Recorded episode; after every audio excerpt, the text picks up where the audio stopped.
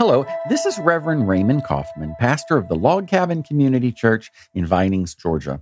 Welcome to our podcast. Today we're discussing It's Party Time. When I think of epic parties that take place around the world, I think of uh, Oktoberfest. This is October of 2020. I think of Oktoberfest in Germany, big outdoor celebrations that are celebrating the fall.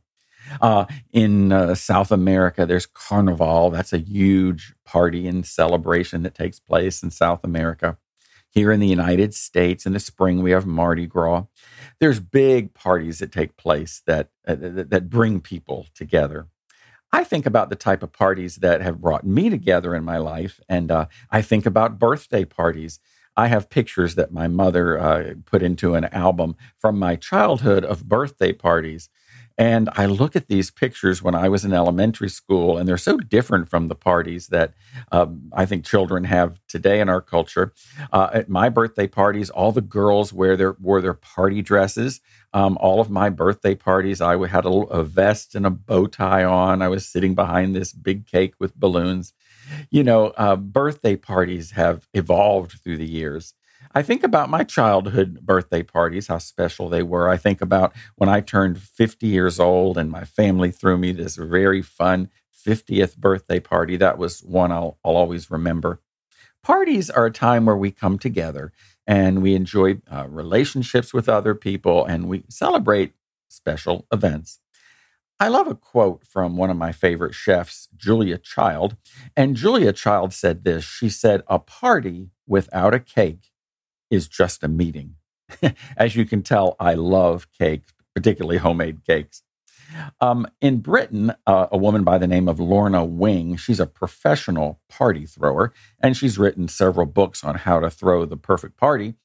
And she said, People are made to party.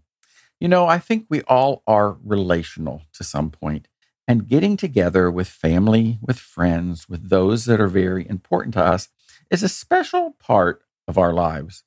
You know, in our American culture, uh, we came up with the expression TGIF, meaning thank God it's Friday, which means we have a little bit of time on the weekend to relax and perhaps to party and enjoy relationships. We even came up the one that we say on Wednesdays, uh, sometimes at work, that, that today's over the hump day. We've almost made it to the weekend.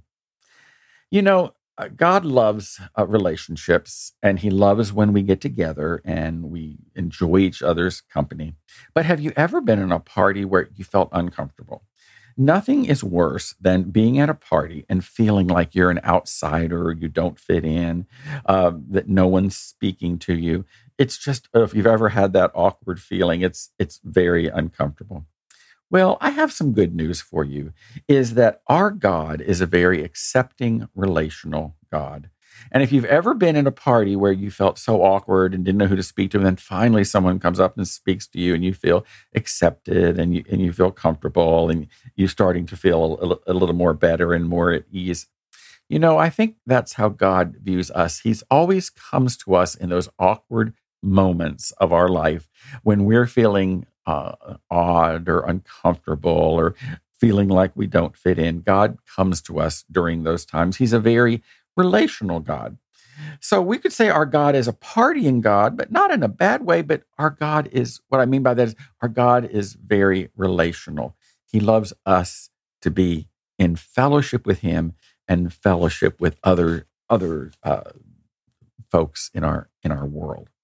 When I think about scripture, when we look about this idea of God being very relational, wants us to, to be together in, in good ways, I, I love Psalm 23, the shepherd's psalm, where it reads, and, and David spoke of preparing a banqueting table in the presence of my enemies.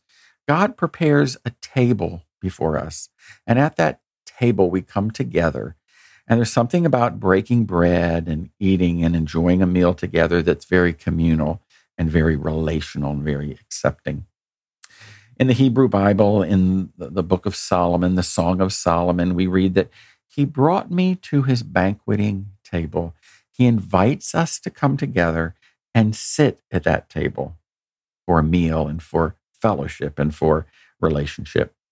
In the book of Isaiah, the prophet writes, As the bridegroom rejoices over the bride, so shall your God rejoice over you. God rejoices in our fellowship, in our company. He loves our worship. When we read in the gospel story of, of Luke, uh, we read the story of the prodigal son. And we've spoken about this many times at our at the log cabin church.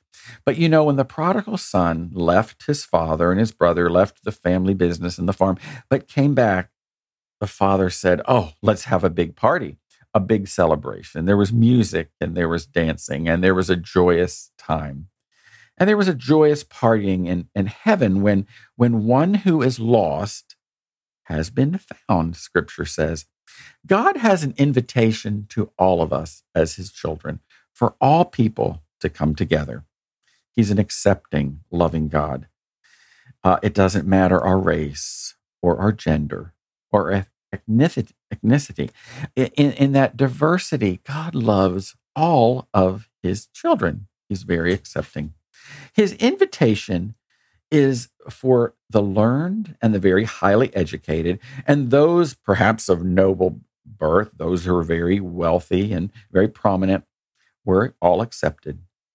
You remember the wise men who brought the gifts of gold and frankincense and myrrh to the Christ child. Um, they were very expensive gifts, and they were gifts given to the Christ child. But his invitation also went out to the loneliest and to the lowest of the low, where the angels appeared and invited the shepherds to that celebration too. It reminds us that God's invitation is open to all people. God cherishes us all. We read in the Gospels of three parables the parable of the lost sheep, and the lost coin, and, and the lost son. And God seeks out those that are lost and brings them together. In our lives, there's three ways that we can get lost. We can get lost by nature. Uh, we can lose our focus. We can become very self focused and not focused about what's very important in our lives. There's times we become very self centered and we lose, lose our focus. Um, we can, number two, we can get lost by accident. Things happen in life, things that are unexpected, unexpected storms, circumstances that are beyond our, our control. And we, we lose our bearings at times like that and we become lost. And the third way we become lost in our lives is we, we get lost by choice. The prodigal son made a decision to leave his family and he made a choice to leave. And sometimes we make choices that aren't the wisest and we may feel lost. But in those times when we're lost, God is always seeking us out. And each of these stories we see God's amazing persistence. He never gives up on us. He's always persistently reaching his hands out, welcoming us back into the fold. We see God's amazing perseverance. He never gives up on us. No matter what's going on in our lives, He always is there for us with loving arms. And we see God's gracious and amazing patience, the patience of God who goes out to seek us when we're lost in our lives. What can we learn by our, our lesson today? That God wants us to be in relationship with Him. He wants us to be in relationship with one another. And even when we stray and, and when we're lost, He invites us to come back to the table. God invites us always. He cherishes us every day. He wants to be in relationship with us. He wants our worship.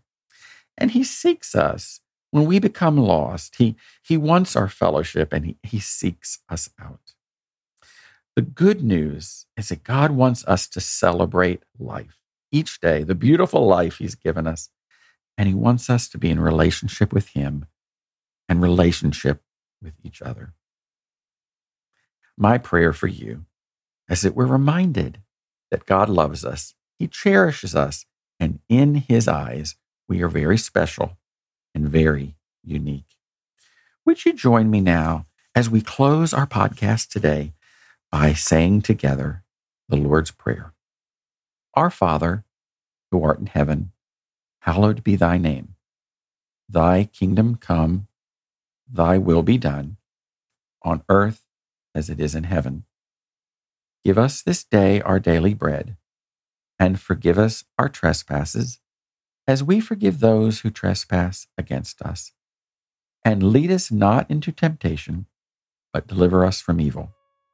For thine is the kingdom, and power, and the glory forever and ever. Amen. Thank you, and God bless you.